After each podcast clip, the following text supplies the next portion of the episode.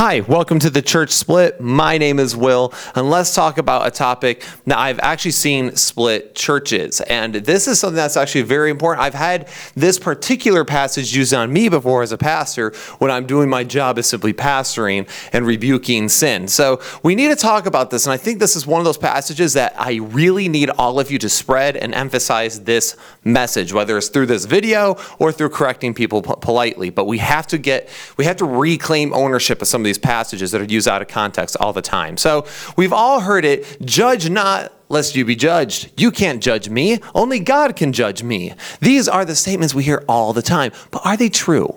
Are they true? Well, see, there's only two types of people, it seems, the overly critical or the overly permissive. And the passage that we see so often used here addresses both of these, but people so often claim ownership over it to only allow it to be permissive. In other words, people read the this entire passage like this. Judge not, lest you be judged. That's all they read. But the thing is, is that's not what this passage it says. That's, there's so much more to this. In fact, it continues on. It says, judge not that you be not judged. For with the judgment you pronounce, you will be judged. And with the measure you use, it will be measured to you. So you see, it's already, with just a couple more sentences in this passage, we see that it's not just a blanket statement of no judgment. We see that it's talking about the measurements being used. See, Jesus was during a very specific time where the religion of his age was kind of getting hijacked by certain people, uh, overly emphasizing certain ritual purity thoughts or traditions, and he, and he was noticing this overly critical spirit from individuals. So he's not talking about Um, this idea of just, I can't ever say something is bad. He's not saying that. He's not saying I can't look at another person and going, you're wrong, that's bad. He's, no, just simply that the measure I use will be used against me as well. So when the Bible talks about not judging one another, because Paul talks about this too, not judging one another, what does it mean? Because we seem to see two different types of judging. And I remember when I was a teenager and I was just getting interested in theology, I was running around with the judge not, lest you be judged. And I was running around with that idea. And then I realized something uh, when I was at a, my, my dad had a, has a friend that he's been friends with since kindergarten. I was at his house. I was like, well, you know, we're not supposed to judge people is what I said. And he goes, no, that depends. There's righteous judging and unrighteous judging. And I was like, what? What do you mean? And, I, and sure enough, he started talking about it, that there's different ways of wrongful judging. And this has stuck with me ever since. And I'm not sure if he actually knows that this stuck with me. But simply put, when we're told not to judge, we're told, told not to judge someone's thought, heart, or motive. In other words, don't jump to conclusions. That is what it's talking about. When we're told not to judge one another, it's to remember that we too are sinners. We don't know their thoughts. We don't know their heart. We don't know their motive. So we need to get certain things in check before we start slamming other people. So you can't, you know, you can't do these things. You can't judge these sorts of things. So um, one raised, you know, think about it as well. One person raised in a stable Christian home is going to be very different and have very different temptations in a home that was filled with sin, where sinfulness is promulgated and even celebrated. So here's the thing. When we're talking about this, that's why Jesus, why God says, like maybe in First Samuel sixteen seven, very popular passage, says, but the Lord said to Samuel, do not look on his appearance or on the height of his stature, because I have rejected him. For the Lord sees not as man sees. Man looks on the outward appearance, but the Lord looks on the heart. So he's going, hey, you know, maybe we shouldn't judge someone's thought, heart, or motive, or just by their appearance. We need to judge them by their deeds. And this is important. We need to judge someone by their actual deeds that we know. This is why I've been emphasizing so much with all our cultural issues. We'll do a lot better if we start emphasizing values and morals as opposed to anything else. So here's the thing. The real question is, is who am I to judge someone's heart? That is, let's talk about this first. Who am I to judge someone's heart? I don't know your heart. You don't know my heart. I, I know just even doing the church split, a lot of people assume my heart. Uh, I had one person tell me that uh, just by the very name of my channel, uh, tells them enough about me that I'm just there to stir the pot. And it's funny because I'm like, wow, you really judged my heart there. And in fact, if anyone knows this channel and knows my heart, you would know the fact that I named it ironically because these issues tend to split churches. But I know what it's like to be on the receiving end, and I've been on the sending end as well. I have totally judged people's thoughts, heart, and motive. I am not innocent on that. I know I have. But also, this is not to say that we can't judge anything at all.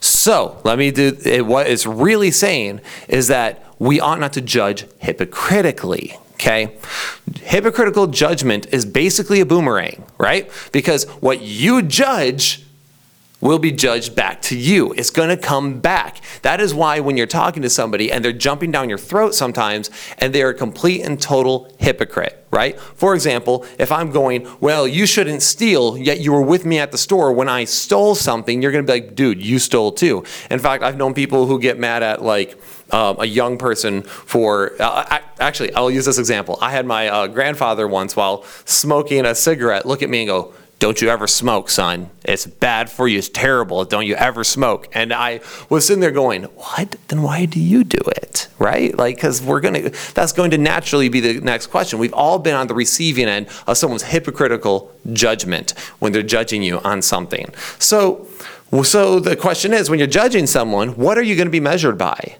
Well, you're going to be measured by the measurement you're using. So this means if someone is sinning and I'm sinning the same way and condemning you, I fall short of my own measurement. I am a hypocrite. And we all are hypocrites to a degree, but it's whether or not I've repented of that sin, right? Like I might have been this horrible fornicator of the past, but later on I repented and changed my life. So then me going to a young person, maybe, uh, you know, who's younger than me, who uh, is jumping into that lifestyle, I go, no, you can't, don't be a serial adulterer as I was, right? Like, don't do that. And they can't go, well, you did it. Well, no, because I'm now repented of it. That is no longer a sin that I am hypocritical of. I am now speaking from experience of what the devastation of that sin causes. So that is what we're talking about here when he's talking about the measurements being used. In fact, there's a lot of harsh judgmental language that God tells us to use against others. How else are we supposed to rebuke false teachers? How else are we supposed to, you know, guard the innocent? And how are we supposed to stand for righteousness if we don't know what unrighteousness is? How can we condemn unrighteousness if I'm not allowed to judge unrighteousness? See, this, there, and that's why even God says, we will judge the angels, because we are as a creation different than them, and we are going to be in a certain position of his preference to, in all, all, all honesty. So anyway, however, so here's the thing. If I'm not guilty of that sin, then I will not fall short of my own measurement. So for example, I might have my own sins, right? Uh, in fact, I tell people all the time, I am one of the least patient people on planet Earth. I am not a patient man. It bothers me. I wish I, I you know, it's something I'm constantly fixing and trying to fix, and certain days are better than others, right? And there are days where I'm like, man, I really could have snapped there because of that, and I didn't. Victory is mine.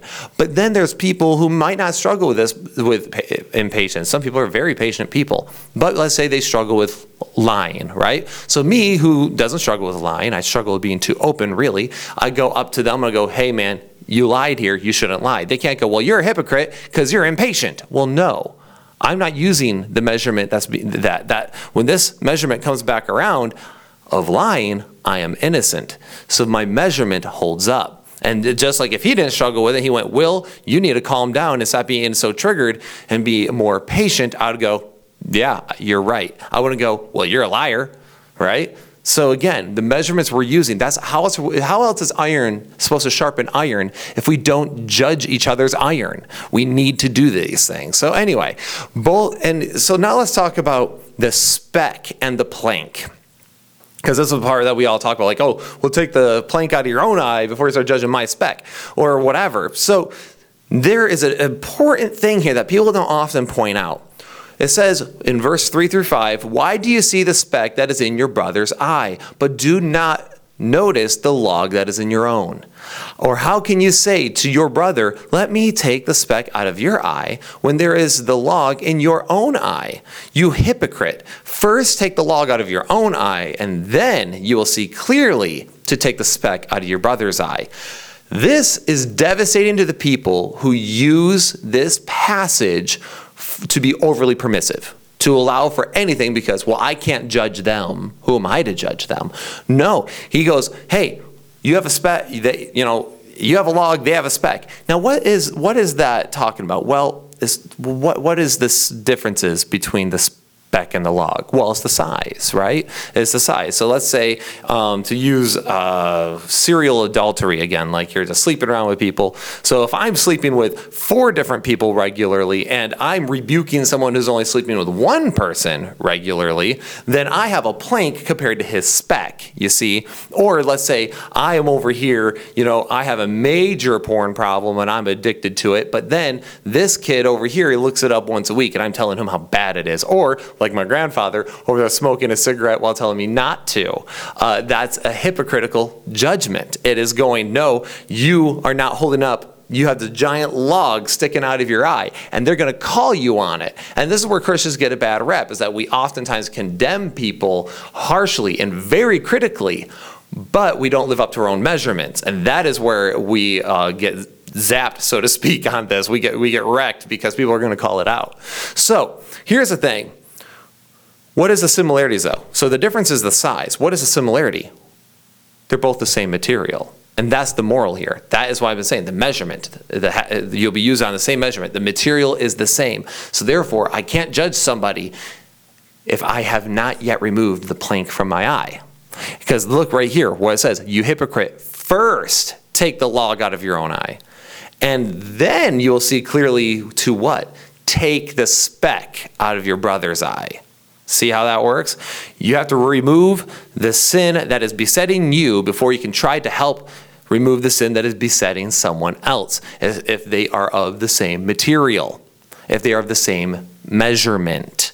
So this should clear this up a lot. So first off, this requires judgment for me to go, ooh, that's bad, but I do it too. So now I need to remove this from my eye before I can judge them. And I need to judge them because iron sharpens iron, and so does, uh, and so does a friend sharpen the countenance of his friend, right?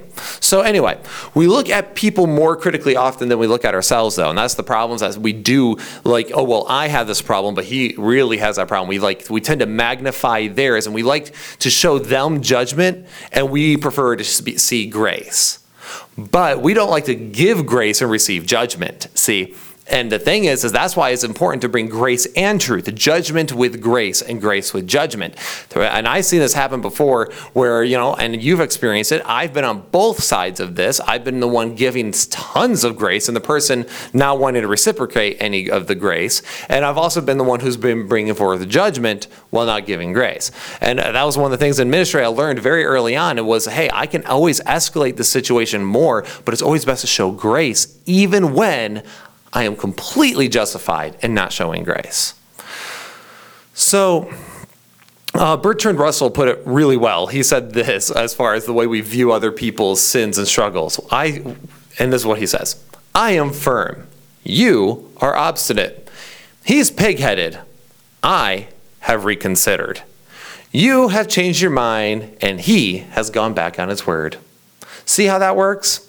We, that's the way we frame things differently for others versus ourselves. We make exceptionally gracious things for ourselves. We, we, we label ourselves so graciously all the time. Like, oh yeah, but I just had this one struggle. But him, he is horrible and evil, and he has done all these terrible things.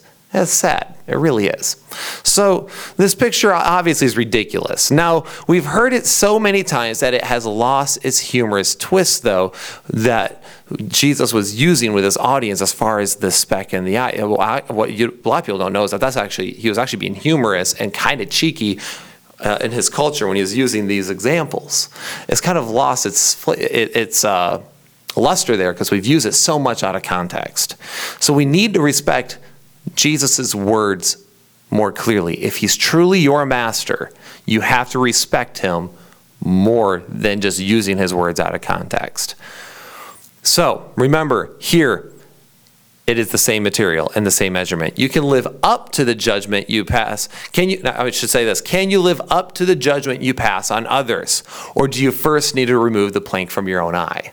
So here's the thing. We are told to properly judge, though. See, this is where the people lose it, is the fact that they realize they don't. So the overly critical person needs to realize the fact that he needs to remove the plank, right? The overly permissive person needs to realize that he must at least identify a speck or a, something to measure by. So this hits both of them. But the proper judgment, we are told to actually properly judge. So with all this clarified, this context surrounding this moral, we need to understand that this verse is used grossly out of context. So let's address the overly permissive person, okay?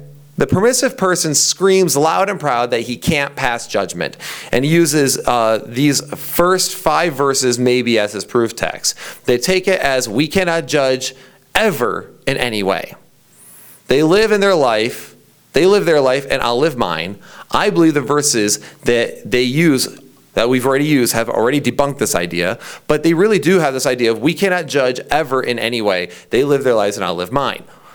But besides the irony of judging others for judging others, you ever notice that, by the way? How dare you judge someone else? Or didn't you just judge me for judging somebody? You see how this doesn't work? It's it's completely uh, self-defeating. It doesn't work to do this. Uh, that that's really what's always funny, is that when they're like, oh, I, I hear that all the time. Well, how dare you judge them? I'm like, well, you're judging me then. So the question is, who's got the righteous judgment? Who's righteous in their judgment?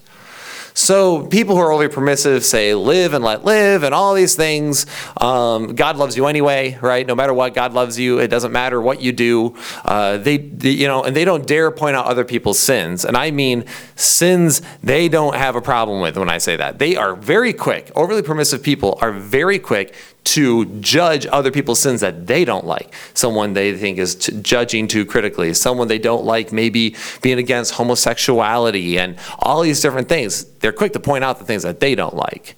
So basically, it's the intolerant tolerant, which we see that in our culture today.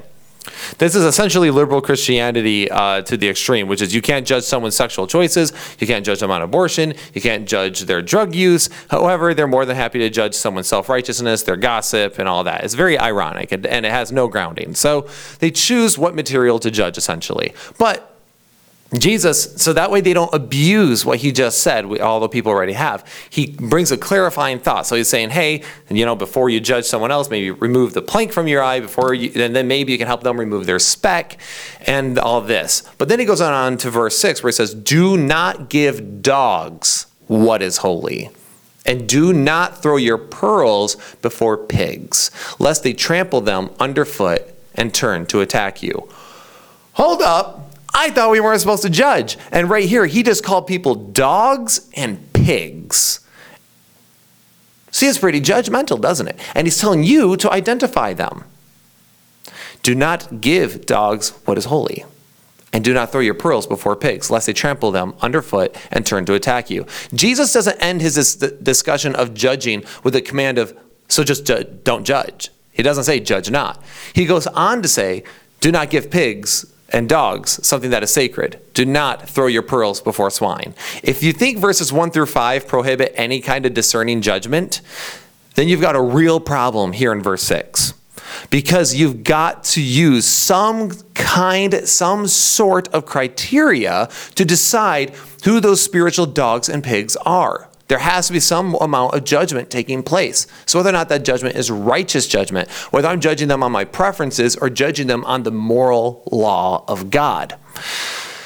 In this second statement, Jesus acknowledges the need for making decisions concerning people and behavior that is detrimental to our Christian lives. Verse six stands as a safeguard against an extreme interpretation of verses one through five. It is not the case that Jesus condemns all judging. In fact, he demands that we make judgments.